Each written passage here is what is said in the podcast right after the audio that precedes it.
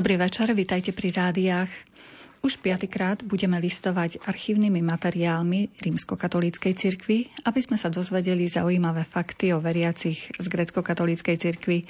Budeme hovoriť o tom, ktoré udalosti mali takú vážnosť, že sa dostali do archívnych zápisov. Naším hostom je aj dnes večer cirkevný historik, archivár pán profesor Peter Zubko, ktorý napísal knihu s názvom Podkarpatský východ v archívoch západnej cirkvi. Vítajte u nás. Dobrý Ďakujem, večer. Pekný večer.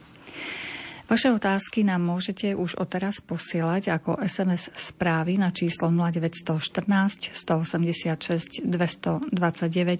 Za zvukovým pultom je Robert Majdák, hudbu vyberá Diana Rauchová a od mikrofónu sa k vám prihovára redaktorka Mária Čigášová. Nech sa vám dobre počúva.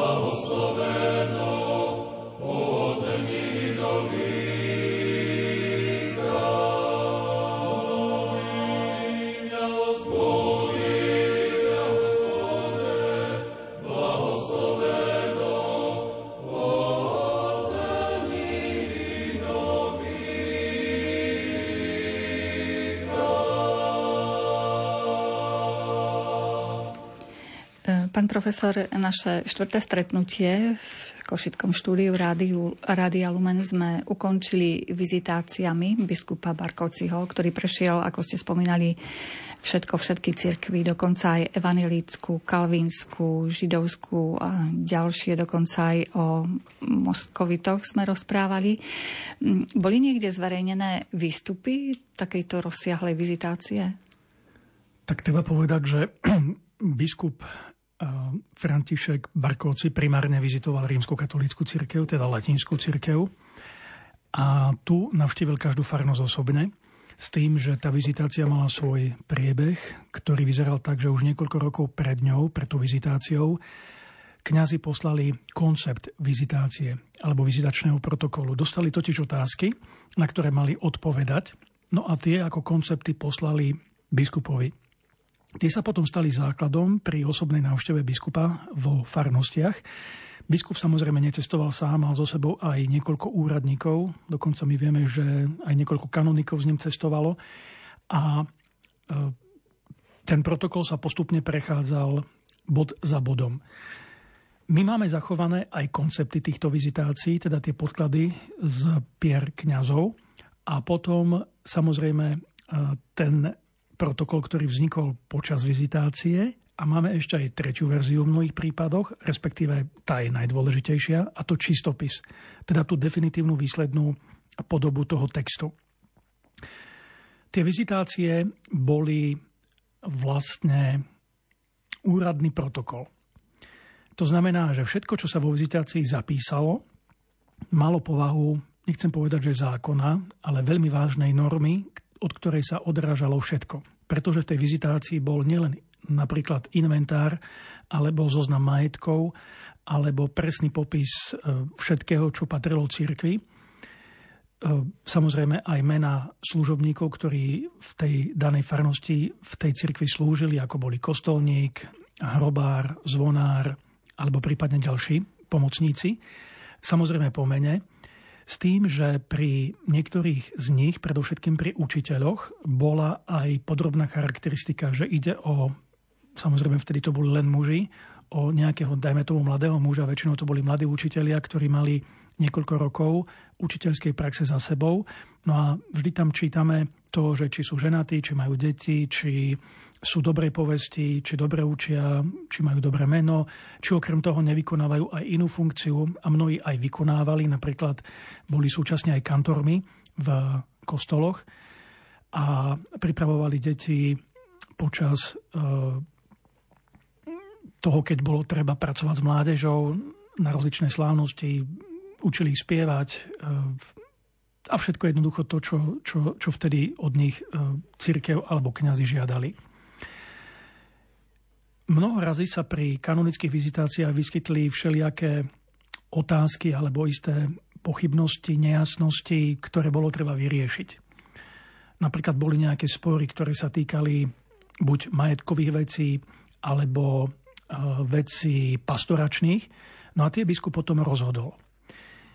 Fungovalo to tak, že tie otázky sa spísali a biskup o nich nerozhodol hneď, ale po niekoľkých dňoch alebo týždňoch sa vrátil ku každému tomu protokolu a poctivo ho preštudoval a rozhodol v každej jednej otázke alebo tej pochybnosti v tom dubiu, ktoré vzniklo s tým, že jeho rozhodnutie malo povahu vlastne zákona, toho vnútrocíkrevného nariadenia, že odteraz to takto platí. Takže e, tie vizitácie riešili jednoducho aj mnohé problémy.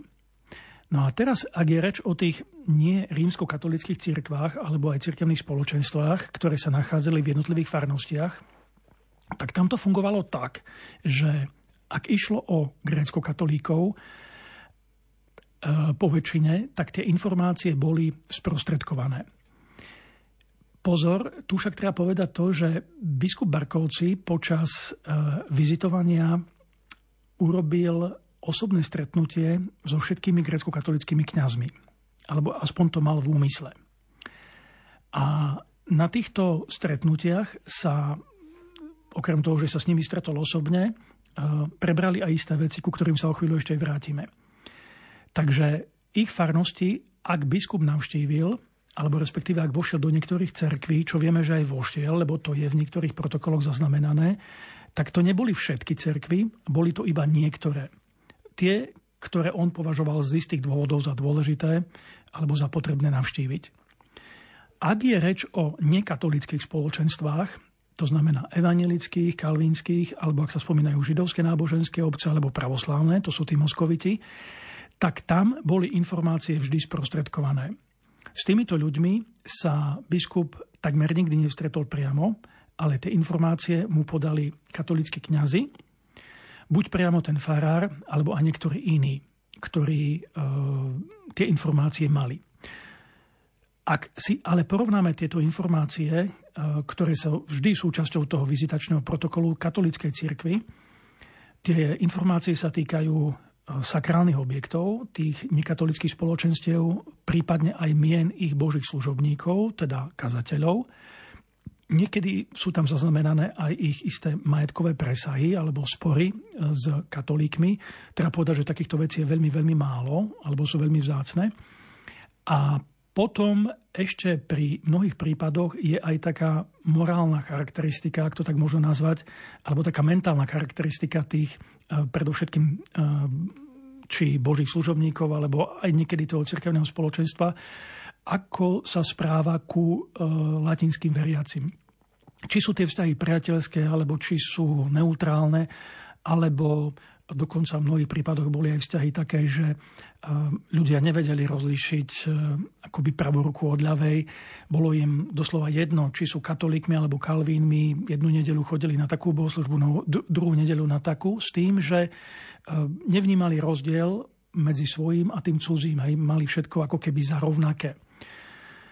Teraz otázka je, či za tým bola nejaká ľahostajnosť alebo nevzdelanosť, pretože vieme, že tí kňazi v tých farnostiach sa snažili vysvetľovať e, katolickú náuku, tak ako to bolo zvykom aj všade inde. Druhá vec je, že či ten ohlas alebo tá reflexia medzi veriacimi existovala alebo neexistovala. Ono v podstate taký podobný problém nastal aj pred krátkým časom, keď u nás bola korona, keď e, tá korona skončila, tak mnohí nerozlišovali, či je dôležité prísť na bohoslužbu do Božieho domu, na, do riadného kostola, alebo len sedieť pred televízorom. A vrejme, tento podobný problém bol aj v minulosti. Ak rozprávame o uh, konkrétne grécko-katolických uh, farnostiach alebo informáciách o nich, tak uh, treba povedať, že Tie informácie sú relatívne presné z toho väčšinového latinského prostredia. Máme tu totižto aj povedzme to takto okrajové prostredie pre latinskú církev okrajové, to bolo vlastne to pohraničné e, pomedzie napríklad s Polskom, hore na severe, kde e, rímskokatolíci v tých dedinkách v podstate nežili.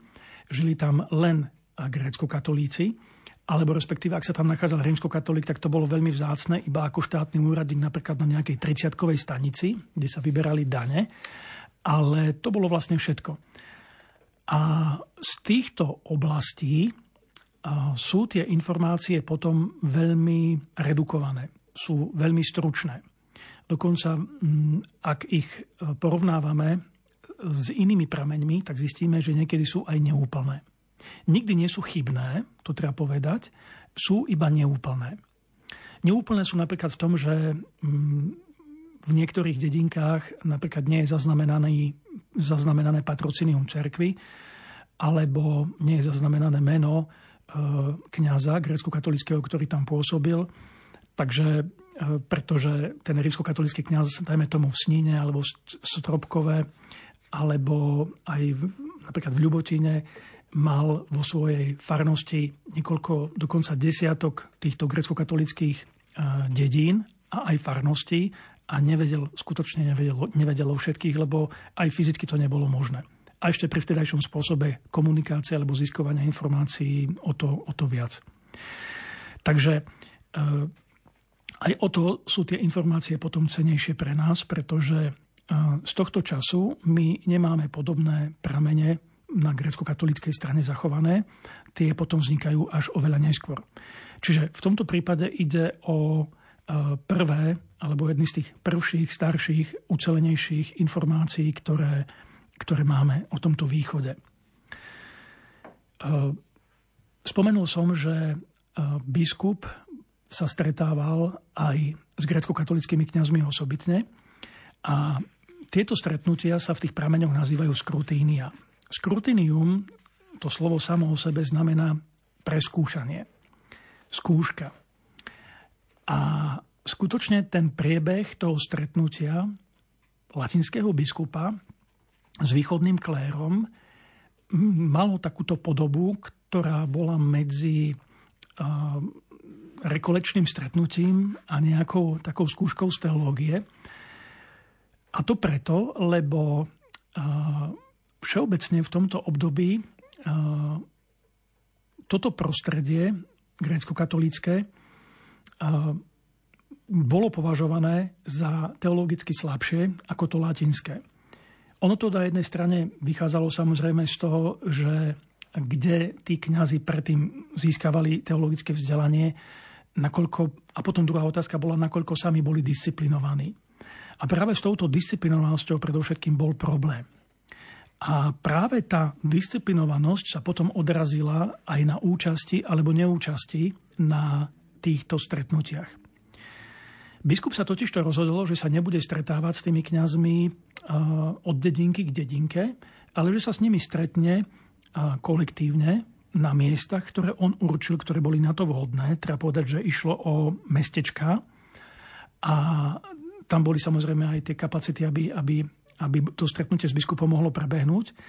A vždy boli pozvaní kňazi zo širokého okolia, povedzme minimálne na úrovni nejakého dekanátu, aby tam prišli a aby e, sa s tým biskupom stretli. Takto napríklad boli naplánované stretnutia na 26. mája 1749 do Bodrok Kerestúru, na 5. júna 1749 do Šiatrového Nového mesta, na 14. júna do Parchovian, na 15. júna do Sečovskej Polianky, na 19. júna do Budkoviec, na 27. júna do Užhorodu, na 29. júna do Vinného, na 30. júna do Michaloviec, na 2. júla do Strážského, na 9. júla do Humenného, na 16. júla do Stropkova, na 22. júla do Bardejova a na 27. júla 1749 do Torisy. E, to nám vyplýva z prameňov. Teraz vieme, že e, počet tých prítomných kňazov kolísal. Napríklad v Bodrokerestúre tam prišli len dvaja presbytery, e, Otázka je, že či boli nejakí ešte ďalší v okolí, tak my vieme, že také farnosti v okolí boli, ale potom do Šiatrového Nového mesta, po maďarských šátore Ujelu, prišlo 27 kňazov, e, čiže e, aj tu vidíme, že tí, a vieme to aj z ďalších prípadov, že tí, ktorí napríklad nemohli prísť na stretnutie, ktoré bolo, dajme tomu, v ich susednom mestečku, tak potom, pretože v tom čase čo si mali, a o takých prípadoch vieme najmenej o dvoch, že sa ospravedlnili. V jednom prípade zomrel jednému kňazovi otec a v druhom prípade tiež bolo nejaká, nejaký dôvod nejakej choroby. Mm, ale oni potom prišli do inej, na iné stretnutie, aj keď, bolo, aj keď to pre nich bolo ďalej. Museli vykonať dlhšiu cestu. Do Parchovian potom prišli dvaja, do Polianky Sečovskej 6, do Budkoviec 11. No a potom je zaujímavé, že napríklad do Užorodu neprišiel nikto. A vyslovene si biskup označil, že chýbalo 33 prezbiterov. A to už je veľké číslo. Do Vinného tiež boli pozvaní, tam tiež neprišiel nikto.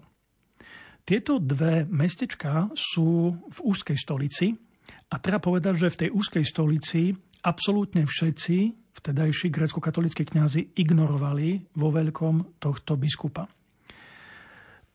Prečo? To už je, môžeme špekulovať iba, alebo respektíve vyvádzať nejaké nepriame závery, ktoré vyplývajú z iných prameňov, ktoré vznikli v tom období ono podobný vzťah ku Barkocimu ako títo neprítomní kňazi zrejme mal aj vtedajší biskup, ktorý, ktorému sa tiež nepáčilo, že biskup Barkovci ho má iba za obradového vikára a žiada od neho poslušnosť ako, od, od, ako od, od podriadeného, ako od pomocného biskupa. A potom napríklad aj v Stráskom nebol nikto, aj keď tam boli tiež pozvaní kňazi. V Michalovce ich bolo napríklad iba sedem. No ale potom napríklad v Humenom tam prišlo 15 prezbiterov, ale chýbalo, ako si biskup poznačil, najmenej 25 ďalších. Takže ak si to spercentuálnime, zrelativizujeme, tak je to iba 37,5%, akože ani nie 40% bolo prítomných. V Stropkové zase tam bolo 32 kňazov východných, v Bardejove 27, v Torise 23 a tu treba povedať, že boli všetci z toho prostredia. No a keď si to takto vyniesieme na mapu, tak vidíme, že vlastne e, ten južný Zemplín, podobne ako aj celý Šariš, bol veľmi disciplinovaný. Ak ide o severný Zemplín, tak e, tam tá disciplína toho východného kléru bola taká pol na pol približne. A chýbali predovšetkým tí, ktorí vytvárali to kompaktibilné e, grécko-katolické prostredie, kým kňazi, ktorí žili medzi rímskokatolíkmi, teda v tých miešaných oblastiach, povedzme to takto, tak tí boli disciplinovaní a tí prišli. A opäť, ak ideme na východ, do úzkej stolice, kde väčšinou bolo kompaktibilné grecko-katolické prostredie alebo osídlenie, tak tí opäť ignorovali biskupa. Jednoducho e, cítili sa sami sebou. Treba povedať, že ehm, teraz, ehm, či ten postoj bol správny alebo nebol správny. Hej, lebo vizitácia to konštatuje ako jednoducho nesplnenie si svojej povinnosti, ale v podstate tam to aj končí. Ehm, ak sa pozeráme na to očami vtedajšieho kanonického práva, pretože nič iné nám nedá objektívnu odpoveď, tak dostaneme asi tú najlepšiu odpoveď, pretože existuje ešte jeden taký problém, že mnohí vnášajú anachronické pohľady dnešnej doby do minulosti a tu potom vznikajú diskrepancie, jednoducho a, zlé vysvetlenia, dokonca aj potom vznikajú aj veľmi nepríjemné závery z toho, ale nemôžeme vnášať súčasné pravidlá a pohľady do minulosti. Najmä, ak bola iná doba, iné pravidla, iné zvyky. No a vtedy tá východná církev nebola samostatnou grecko-katolickou diecézou.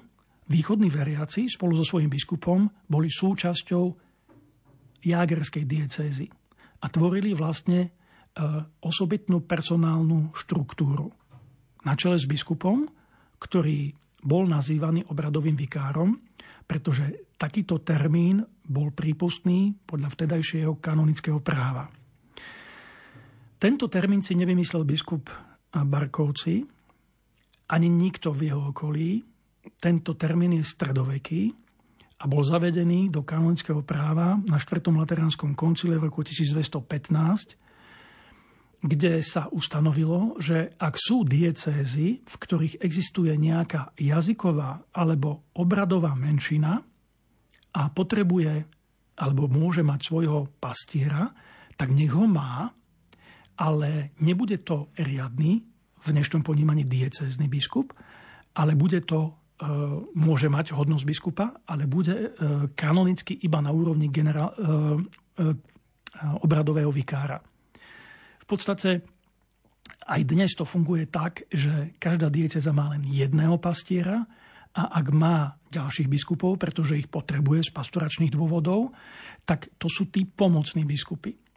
A zvyčajne tí pomocné biskupy majú z kanonicko-právneho hľadiska e, funkciu kap, e, generálnych vikárov alebo biskupských vikárov, aby mohli svoju moc alebo časť moci biskupa uplatňovať aj oni riadne vo svojej e, činnosti. Takže v tomto prípade, v tomto 18. storočí to fungovalo tak a opäť otázka je, či biskup mal alebo musel vynúcovať tento inštitút alebo ho vyžadovať. Odpovedz nie, že musel, pretože na to bol vyzývaný priamo pápežom Benediktom XIV, ktorý vtedy vládol. A Benedikt XIV je považovaný v cirkevných dejinách za jedného z najlepších znalcov kanonického práva vôbec. Takže ak by nebol tlačil aj na naše prostredie, aby všetko fungovalo tak, ako má podľa práva, tak možno e, by to aj u nás vyzeralo inak. Ale e, v tomto kontexte, v tomto svetle, v týchto okolnostiach to jednoducho inak byť nemohlo. Jednoducho taká bola doba, také bolo právo.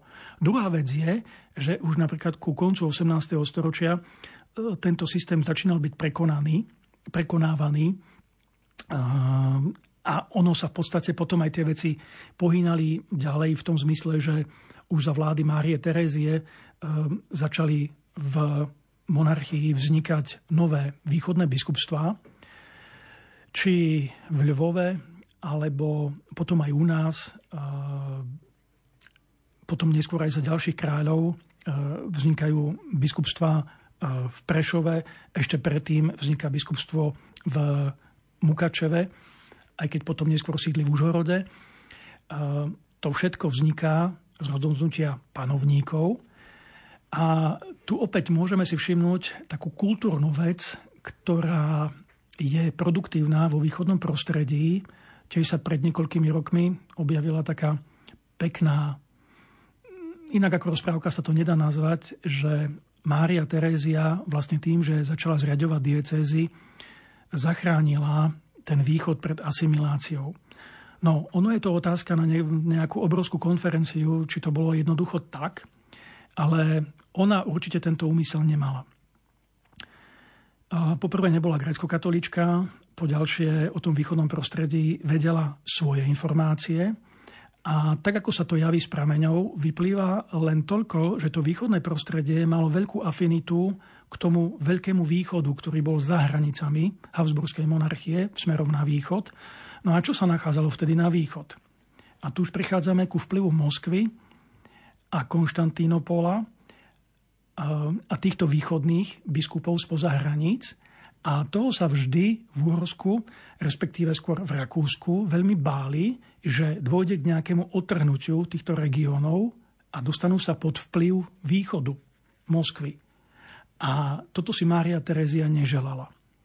A tak urobila pragmatický krok, úplne politický krok, o nič iné nešlo, len o politiku, cirkevnú politiku, že začali sa zriadovať tieto biskupstvá, e, čím sa odvrátila tá hrozba odtrhnutia od koruny a zotrvania jednoducho v monarchii. Takže e, tento problém je, ako vidíte, veľmi zložitý a komplexný. A v tomto svetle Mária Terezia nie je žiadnou záchrankyňou východnej cirkvi, práve naopak. Ona urobila svoju politiku. To, že to malo aj ten následok, že sa vďaka tomu e, to východné prostredie potom e, nie hneď, ale po istý jednej, dvoch generáciách eh, začalo vo veľkom zveľaďovať, tak to už je iná vec. Ale eh, to už vyplynulo aj z toho, že boli vybratí vhodní biskupy do týchto diecéz, ktorí samozrejme si vybrali okolo seba vhodný zbor kňazov, ktorí pomáhali biskupovi vo vedení ako kanonici. A potom vznikajú v týchto diecezách aj učilištia, respektíve kňazské semináre, presne podľa západného vzoru. To ale nebola latinizácia, to bola jednoducho kultúrna nevyhnutnosť sa aj erudíciou vyrovnať tomu, čo bolo teologickým štandardom v Európe a byť na tejto úrovni. No a tu ide jednak o predmety ako také, aby sa prednášali všetky tie dôležité disciplíny, tak ako to bolo vtedy zvykom v latinskom prostredí, ale aby sa prednášali aj na patričnej úrovni. No a to všetko sa zvládalo. Napríklad v prípade Mukačevskej, grecko-katolíckej diecézy, to bolo tak, že tí kňazi, ktorí vytvorili to prvé, ako to povedať, e, korpus tých učiteľov, teológov, ktorí začali vzdelávať vlastný východný klérus, tak vlastne mali latinské vzdelanie, respektíve vzdelanie z latinských inštitúcií, či z kniazských seminárov, alebo z Pázmanea, alebo e, z Ostrionského seminára, z Jagerského seminára. E, dokonca niektorí študovali ešte aj v Košiciach. Takže všetci títo boli tak dobre erudovaní alebo tak dobre pripravení, že oni potom sami mohli odovzdať to, čo získali svojim uh, kňazom, svojim bohoslovcom. A toto bolo skvelé. Uh, samozrejme, že tým, že potom uh, na konci toho 18. storočia vznikajú tie východné diecézy, len obohatilo alebo znormalizovalo tú, to cirkevné prostredie alebo to, tú, tú, tú, tú církev ako takú e, v týchto severovýchodných končinách. Takže ak tu rozprávame o tom, že e, v polovici 18. storočia sú mnohí v tom východnom prostredí, ktorí majú e, zrejme nejaké problémy s tými latinskými, s latinským biskupom, tak je to len tam, kde sa cítili byť silní. Ale Zase na druhej strane, ak sa na to pozeráme spätne, tak e, dnes vlastne o tých mnohých e, prezbiteroch, ktorí neprišli vtedy na tie stretnutia s biskupom, bohužiaľ nevieme nič. Lebo tým, že oni ostali ako si hrdí a sami sebou, e, nás dnes ochudobňuje, pretože my pri mnohých prípadoch nevieme ani ich mená a nevieme jednoducho vôbec, ale vôbec nič. Na rozdiel od tých, ktorí prišli. Nezapísali sa do histórie tým pádom. Áno, nezapísali sa do histórie. Ono možno sa to tak trošku aj morálne pozrieť, že uh, áno, oni boli hrdí, biskup by považoval za píšných, ale uh, je to hriech. A ten hriech jednoducho cítiť dodnes, pretože uh, neostalo to, čo ostať malo. Na rozdiel od tých, ktorí sa možno pokorili, alebo ktorí považovali spolužitie s ostatnými za čosi samozrejme. A o tých vieme, nechcem povedať, že veľa, ale určite vieme minimálne základné informácie, ktoré by ináč neexistovali. A už aj to je veľký, veľký počin. Ak pamäť ostane, tak e, máme sa čím chváliť. Ak pamäť vygumujeme alebo ju odmietame, tak potom vlastne nie sme. Ono, totiž to, ja zase len tak uletím trošku na bok, eh, keď eh, v stredoveku niektorí biskupy alebo kňazi prvýkrát spísali dejiny národov, ako boli napríklad dejiny Frankov, alebo boli to dejiny Anglov, tam tie napísal Béda ctihodný, tak to vlastne sú prvé dejiny národné, ktoré sú samozrejme podávané z toho cirkevného hľadiska, ale povedzme, alebo z náboženského, tak povedzme, pretože vtedajšia spoločnosť bola prirodzene veriacou, takže jedno s druhým sa veľmi úzko prelínalo a ono potom vznikol taký zvyk, ktorý existuje dodnes, že mnohé národy, alebo každý národ a každé aspoň trošku sebavedomejšie spoločenstvo si píše svoje dejiny, alebo si ich zostavuje, si ich stráži, stráži si tú svoju pamäť, zveľaďuje. Dokonca sú národy, ktoré z toho majú pomaly, že božstvo a náboženstvo. A keď čítame ich historické texty, tak máme pocit, že keby sme čítali nejaké sakrálne texty, to je prípad napríklad maďarských dejín, tie sú takto robené. A my sa máme čo učiť tým pádom od, od tých iných, pretože my tú svoju pamäť takto nevieme pestovať, alebo respektíve ňou pohrdame. Ale ono, rozpráva sa také klíše, eh, ktoré poznáme, že ten, kto nepozná svoju minulosť, je odsudený na to, aby ju prežil znovu. Ono to znie možno veľmi trápne, ale ono sa to fakt skutočne vracia. Pretože ten, kto sa nevie poučiť eh, aj z vlastnej minulosti, tak tie chyby urobí znovu. Viete, keď sa niekto popálí, mm-hmm. že sa dotkne horúcej pece, tak zvyčajne už sa horúcej pece nikdy nedotkne, respektíve ak aj okolo pece pôjde, tak bude najprv zisťovať, či je rozohriata alebo je studená. Ale hlúpy človek sa tej pece bude dotýkať furt. A povedzme, že furt sa popáli. A podobne je to aj s minulosťou, len tu je to možno o to komplikovanejšie, že rozprávame o oveľa vznešenejších veciach ako o obyčajnom dotyku s horúcim kovom. Ehm, tu rozprávame s dotykom, o dotykoch e, vlastne so sebou samými v minulosti. S našou identitou. A, a ak tu si nevieme vážiť, ak tu si nevieme pestovať, tak potom otázka, že čo vieme si pestovať. To, to je jednoducho tak. To je podobne, ako keby sme odvrli našu literatúru, ako keby sme odvrli našu minulosť, jednoducho ako keby sme ani neboli. A potom presne tie národy, ktoré si ctia svoju minulosť, argumentujú tým, veď vy nemáte ani dejiny. A teraz, a tu je to umenie tých dejín, že áno, e, sú národy, ktoré majú svoje štát, svoju štátnosť starú a sú možno národy ako naše, že majú skôr tie kultúrne a jazykové dejiny, ale o to je to možno pozoruhodnejšie a boskejšie, že e, sa tie národy e, v tých väčšinových spoločenstvách nikdy nestratili. A podobne je to vlastne aj príklad týchto grécko-katolických veriacich, že sa dokázali nestratiť aj e, vtedy, keď e, možno boli len na okraji, svojho záu- na okraji toho väčšinového spoločenstva. Ale treba povedať, že treba si vážiť vždy každú zmienku, ktorú máme z akéhokoľvek prameňa, či vlastného alebo cudzieho, pretože ona nám pomáha pochopiť nás samých. Pomáha nám pochopiť mnohé problémy, ktoré sa ku podivu mnoho razy dedia alebo tradujú. Nazvime to, že to je genius loci. Niektoré veci sa skutočne opakujú.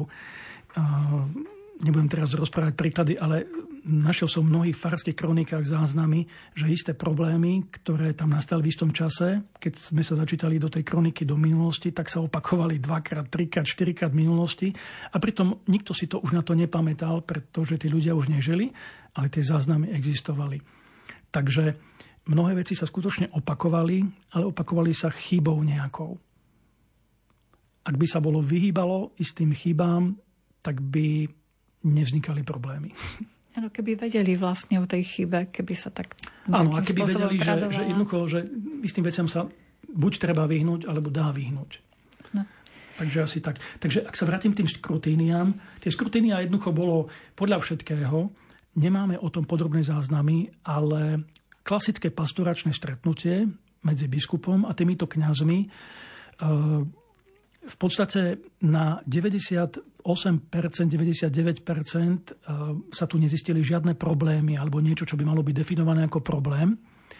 Iba skutočne e, vo výnimočných prípadoch bolo konštatované, že niekto má slabšie teologické vzdelanie, respektíve slabšie uvažuje ale povedzme, zase to je prirodzená vec, že nie každý je predsa rodený kazateľ, nie každý je rodený učiteľ, nie každý je rodený maliar, nie každý je rodený hudobník.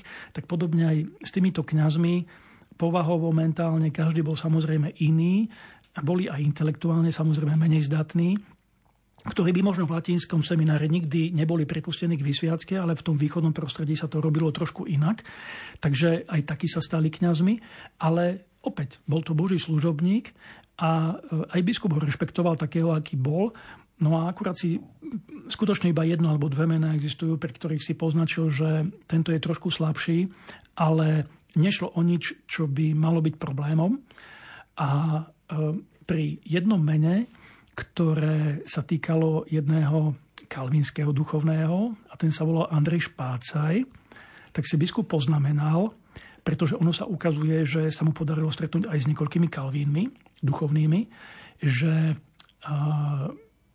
je to bohém, ktorý je apostatovaným popom. A toto je pre nás zaujímavá poznámka, pretože ide o jediný takýto prípad, ale on je pre nás dôležitý z iného dôvodu, pretože tento Andrej Špáca je jeden z niekoľkých autorov tzv. slovenského kalvinského žaltára. To je preklad 150 eh, žalmov prebásnených do zemplínskeho nárečia, ktoré boli vydané v Debrecine v roku 1752 a používali sa pri kalvinských bohoslužbách ako pesničky, pretože tieto žalmy sa spievali, mali svoje nóty, melódie. Takže Andrej Špácaj bol takýto človek, ktorý dokázal toto preložiť. Teraz otázka je, ak on apostatoval od grécko-katolíkov, alebo ak sa na to pozrieme z kalvinského hľadiska, že konvertoval k reformovaným, tak otázka znie prečo. A ono za tým možno cítiť alebo vnímať nejakú krízu, ktorá skutočne v tej prvej polovici 18. storočia zrejme existovala. A e, tu by sme nemo, ne, teda môžeme rozprávať o kríze alebo o, o nejakej biede ekonomickej, tá samozrejme vždy bola. A čím je to menšie prostredie a zaostalejšie ekonomicky, tak ako tým pádom je aj ten život je ťažší a komplikovanejší. A to sa samozrejme potom odzrkadlo aj na živote tých kňazov, že nemali také príjmy, ako dajme tomu v bohatých e, hospodársky, ekonomicky vyspelých oblastiach, kde žili rímskokatolíci napríklad, alebo evanelici. Ale e, e, ono tu bola zrejme aj tá kríza kultúrna, alebo mm, to, čo by sme nazvali kultúrnou krízou, nejakou tou spoločenskou, e, že tu boli aj kňazi, ktorí sa chceli realizovať a chceli sa trošku vyzdvihnúť a byť, byť aj trošku na osoh a na prospech a trošku aj svoje ego samozrejme pohľadiť, ako v tomto prípade tento špácaj. A on to skutočne aj tak dokázal. Ale pozor, ako Uh, nesúďme to teraz z toho morálneho hľadiska, to pán Boh vie, či urobil dobre alebo nie, ale ak sa na to pozrieme z kultúrneho hľadiska, tak uh, určite povedzme, nezakopal svoj talent, ale on ho zveľadil. A to je zase pekné na tých dejinách, že aj tu sa dajú hľadať veci konštruktívne. A toto je to konštruktívne. Nepozeráme sa na chybu, ktorú z toho hľadiska morálneho určite urobil, ale zraz, zase musel si to vo svojom svedomí nejakým spôsobom vysporiadať a vyriešiť. A, a zase písmo hovorí jasne, podľa skutkových poznáte. A tento špácaj nechal po sebe jedno nádherné dielo, pretože ten kalvinský žaltár je jedno z troch obrovských barokových básnických diel, ktoré máme. Ak zoberieme také mená, ako bol, tie dve ďalšie sú Jan Abrahamfi, Františkan, a, alebo, jak sa, alebo, alebo neviem, z aké rehole bol, a potom, a potom Ugolin Gavlovič, františkán, ktorý napísal Valavskú školu a kresťanskú školu. A to sú najdlhšie skladby v našich v barokovej slovenskej literatúre. No a tento žaltár to isté. Je to predspisovné obdobie ešte pred Bernolákom, takže ešte to je vzácne, že uh, sú to ľudia, ktorí kultivujú ten miestny jazyk, ktorý uh, predtým nebolo bežné vydávať na papieri, aj pretože dominovala latinčina napríklad on dáva na papier krásnu, prebásnenú východoslovenskú reč. Takže aj takéto prípady nachádzame veľmi vzácne v týchto vizitáciách a ono je potom tým takým aj povzbudením, že e, ako sa biskup na tým možno aj pohoršil, ale e, zase e, mal na to právo, bol, bol predsa zodpovedný za toto prostredie, za všetkých veriacich ale na druhej strane tí ľudia neodišli preto, že by boli vyháňaní alebo že by mali nejaké svoje osobné predsudky. Práve naopak, oni túžili po čosi skutoč, skutočne vznešenejšom, čo potom vidno na ich ďalšom živote, že aj zrealizovali. A toto je krásne, že, že zrejme boli ubíjani nejakým spôsobom alebo obmedzovaní. A zrazu tie krídla mohli rozprestrieť a letieť. A v podstate sú to veci, ktorými sa môžeme chváliť dodnes. Pretože uh, nikto väčšie, uh, dajme tomu, básnické dielo vtedy nenapísal. Bohužiaľ. Takže toľko možno k tým skrutíniam. Jedna z SMS-iek, ktoré nám prišli ešte počas štvrtého nášho stretnutia bola, že čo je to obradový vikár. Vy ste to už začali vysvetľovať. Ako ja som pochopila, tak bol na úrovni ako keby pomocného biskupa, ten obradový vikár, alebo zle to chápem? Skôr by sme mohli ho chápať ako biskupského vikára pre e, tých svojich veriacich. Takže tak skôr. No čas nám rýchlo beží, tak rozmýšľam, či si dáme nejakú pesničku, ale mohli by sme nejakú takú kratučku a budeme v tejto téme pokračovať. Ak máte nejaké otázky, vážení poslucháči, pošlite nám ich formou SMS-iek na číslo 0914 186 229.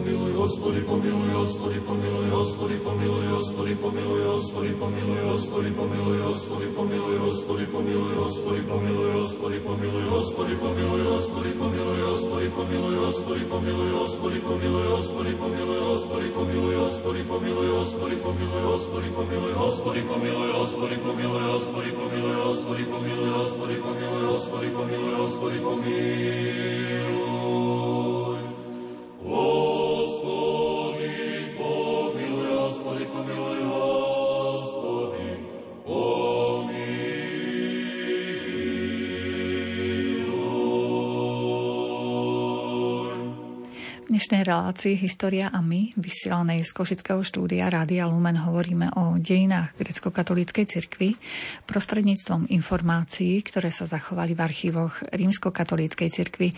Našim hostom je cirkevný historik, pán profesor Peter Zubko.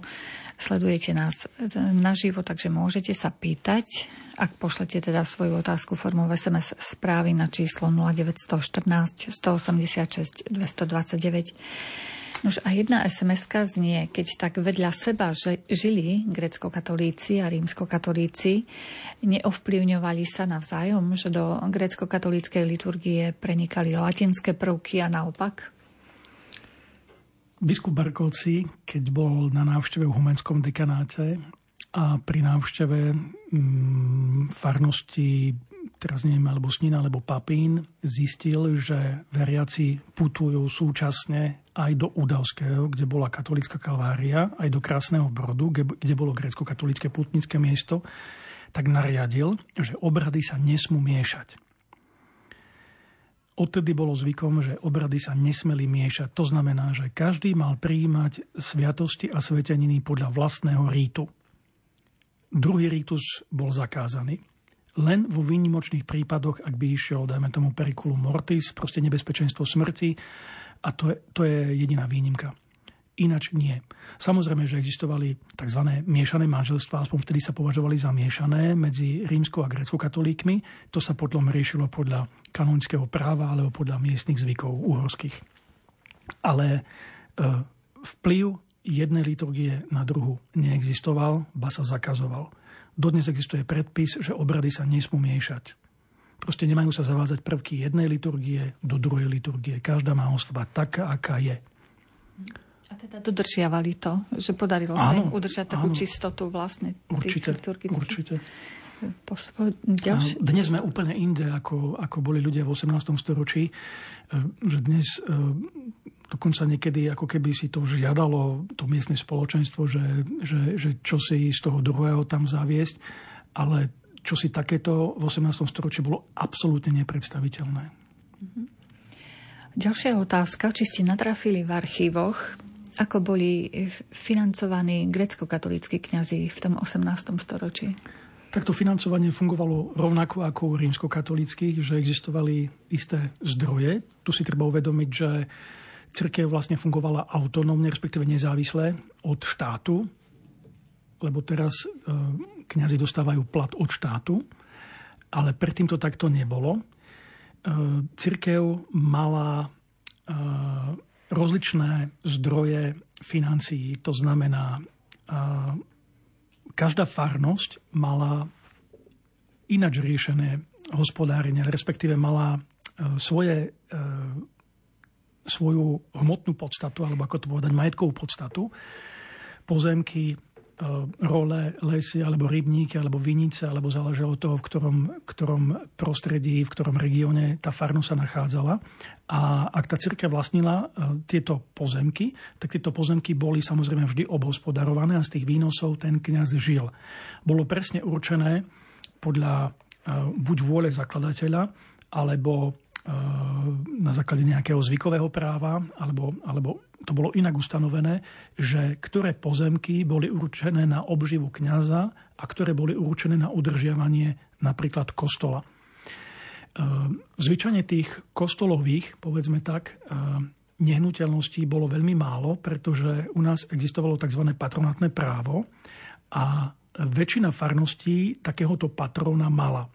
A ten patron bol povinný sa postarať o to, aby kostol, ale aj farská budova vyzerala vždy e, tak, ako sa patrí. Povedzme to tak jednoducho. Samozrejme, druhá vec je, že či si vždy a všade tí patróni plnili tie práva, alebo tie povinnosti, lebo právo je spojené aj s povinnosťou. Ale ak ide o kňazov, tak kňazi žili z výnosov e, tých pozemkov.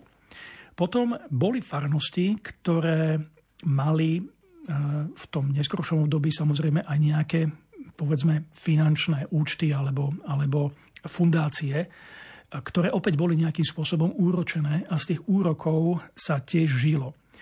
Tu primárne tie úroky boli určené na slúženie omší, zádušných alebo tzv. väčšitých omší.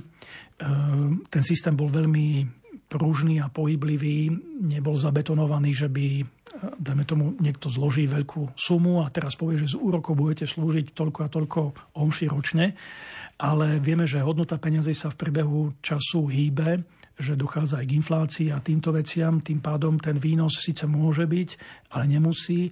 Sila alebo hodnota toho výnosu je oveľa, oveľa menšie ako v minulosti.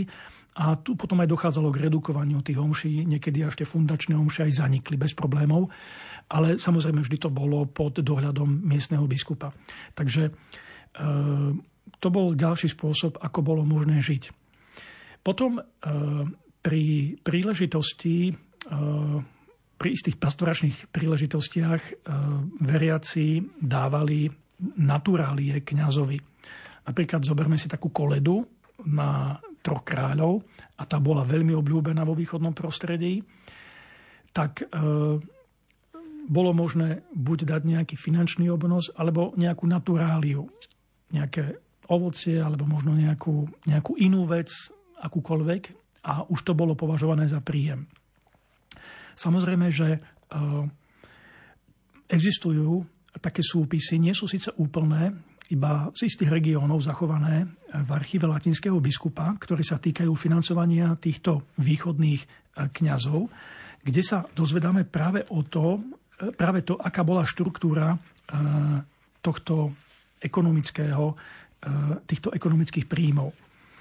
Keďže na východe, alebo v tom východnom prostredí neexistovali intencie ako také, ak niekto chcel dať slúžiť liturgiu alebo chcel poprosiť kniaza, aby sa pre liturgii modlil za niekoho, tak bol povinný priniesť prosfory, upečený chlieb. To, bol, to bol základ. Ak tých úmyslov mal veľa, tak mal doniesť aj viac prosfor. prosfor. Proste na každý úmysel bola jedna kocočka toho chlebíka na tom diskose obetovaná alebo odmodlená. No a e, tie príjmy potom vychádzali z iných vecí, ako bolo i vyslovovanie krstu, sobáše, pohreby. E, tieto milodary boli vtedy presne stanovené a tu je zaujímavé sledovať, že e, tie taxy neboli rovnaké vlastne v celej agerskej dieceze. Oni sa hýbali. Boli prostredia, ktoré boli ekonomicky slabšie, kde aj tie taxy boli nižšie. A boli prostredia, ktoré boli ekonomicky veľmi silné a tam aj tie taxy boli vyššie. Ak rozprávame o týchto východných kresťanoch, tu to bolo podobne. E, máme tu regióny, ktoré boli veľmi chudobné, to sú predovšetkým tie okrajové, kde žilo veľmi málo ľudí, kde e, dajme tomu taxa za krst bola polovičná oproti taxe v nejakom mestečku. A opäť e, to isté sa týkalo aj sobáša, to isté sa týkalo aj pohrebu. Dokonca z tohto dôvodu sa rozlišovali aj rozličné typy napríklad pohrebov. Veľký pohreb, malý pohreb. Aspoň takto vidíme v tých vizitáciách a je tam odstupňovaná suma, ktorá je dvakrát taká veľká. Ak sa pýtame, že čo bol malý, čo bol veľký pohreb, my opäť vieme len dedukovať, že v tom, ten veľký, v tom bolo zahrnuté aj obrovské množstvo spevov a v rámci tej taxi samozrejme, že bol zaplatený aj kantor, aj kostolník, aj ministranti, ktorí tam boli. Takže o to sa tá taxa násobila. A potom um, existovala taká osobitná taxa, ktorá sa vo východnom prostredí len veľmi výnimočne objavuje a to bol pohreb do krypty alebo pod kostol, teda do krypty buď pod kostolom, alebo vôbec do krypty, ak niekto mal nejakú vybudovanú, tak tam sa tie taxi e, niekoľkonásobne zvyšovali. E, ono to bolo zase prirodzené, aby napríklad v takých, poviem, mestečkách, kde tých krypt bolo málo, e, neboli rýchlo tie miesta zaplnené, takže boli určené len pre skutočne tých, ktorí to zaplatili. Ono tu totiž existuje taký princíp, že ak chceme niečo zredukovať, tak sa jednoducho zavedie vysoké, vo svoj vysoký poplatok. A tým pádom sa množstvo ľudí odradí. Takže rovnako to fungovalo aj tu. No a potom to boli tie klasické uh, návštevy, uh, keď sa chodilo zaopatrovať. Uh, aj pri tých príležitostiach ten kniaz niečo dostal. A potom už som spomenul, že koleda trojkráľová Vianočná, ako to bola tiež povinná jazda a veľmi obľúbená vec v tomto prostredí. No a to je jedna vec. Ďalšia vec je ešte taká, že mnohé tie spoločenstvá boli povinné urobiť e, istú časť práce, my to voláme rokovina alebo rukovina, e, proste ručne odrobiť za rok istý objem práce, ktorý bol presne stanovený podľa miestnych zvykov alebo zmluv. To znamená, bolo treba buď obrobiť nejaké pole, nejakú roľu, alebo narúbať nejaký objem dreva a doviezť ho farárovi na faru, alebo uloviť e, nejaké zvieratá, napríklad e, uloviť vlkov a kože z dvoch vlkov odovzdať kňazovi. Alebo poviem, že nejakého medveďa uloviť a tú kožu odovzdať kňazovi ako, e, ako jeho príjem, ako, ako, ako záväzok toho spoločenstva voči, voči vlastnému kňazovi. Súčasťou týchto vecí bolo aj to, že spoločenstvo sa malo povinnosť postarať o faru, teda o budovu fary. E, samozrejme, že tie fary boli drevené, e, drevo veľmi rýchlo starne, predovšetkým strecha šindlová má veľmi krátku životnosť. E, z vizitácií nám vyplýva, že už po 15 rokoch určite bolo treba vždy vymeniť šindlovú strechu, v lepších prípadoch po 20. Ale opäť tu vidíme mnoho razy nezáujem tých veriacich tieto veci vykonať. No a ak je reč o tej rukovine a rokovine, tak ona a je to vlastne taký stredoveký, feudálny spôsob živobytia, že niekto vám musí prísť odpracovať niečo, ale to len tak spomeniem ako zaujímavosť na okraji, že keď vznikla Československá republika, tak vláda zrušila, respektíve zakázala rukovinu.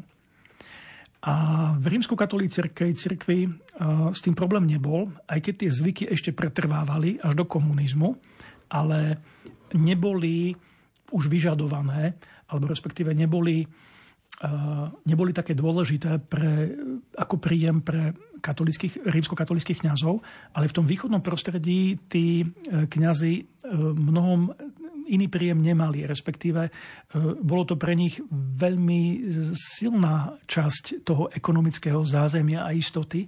A práve v tomto východnom prostredí e, tá vláda Československa narazila na veľmi veľký odpor. A nikdy tento problém nevyriešila. Dokonca kvôli tomu vznikali aj vzbury. A e, tak sa tento problém jednoducho len toleroval. Že jednoducho je to síce zrušené, ale nepodarilo sa to úplne odbúrať tak, ako, ako, ako to moderná doba, keď povieme rečou vtedajšej praskej vlády, e, si to vyžadovala. Aby sme sa zo stredoveku preniesli akože do novoveku. Do tých modernejších vekov. Tie ďalšie otázky, ktoré nám prišli, budeme musieť presunúť už na ďalšie stretnutie, šieste v poradí pretože sme sa približili do finále dnešnej relácie História a my. Dnes sme, vážení poslucháči, hovorili o grecko-katolíkoch, čo sa o nich píše v archívoch Rímsko-katolíckej cirkvi. Našim hostom bol cirkevný historik, archivár, pán profesor Peter Zubko. Ďakujeme za zaujímavé informácie. A ja ďakujem. Za mixážnym pultom bol kolega Robert Majdák, hudbu vybrala hudobná redaktorka Diana Rauchová a reláciu vás sprevádzala redaktorka Mária Čigášová. Ďakujeme za pozornosť a želáme príjemný večer.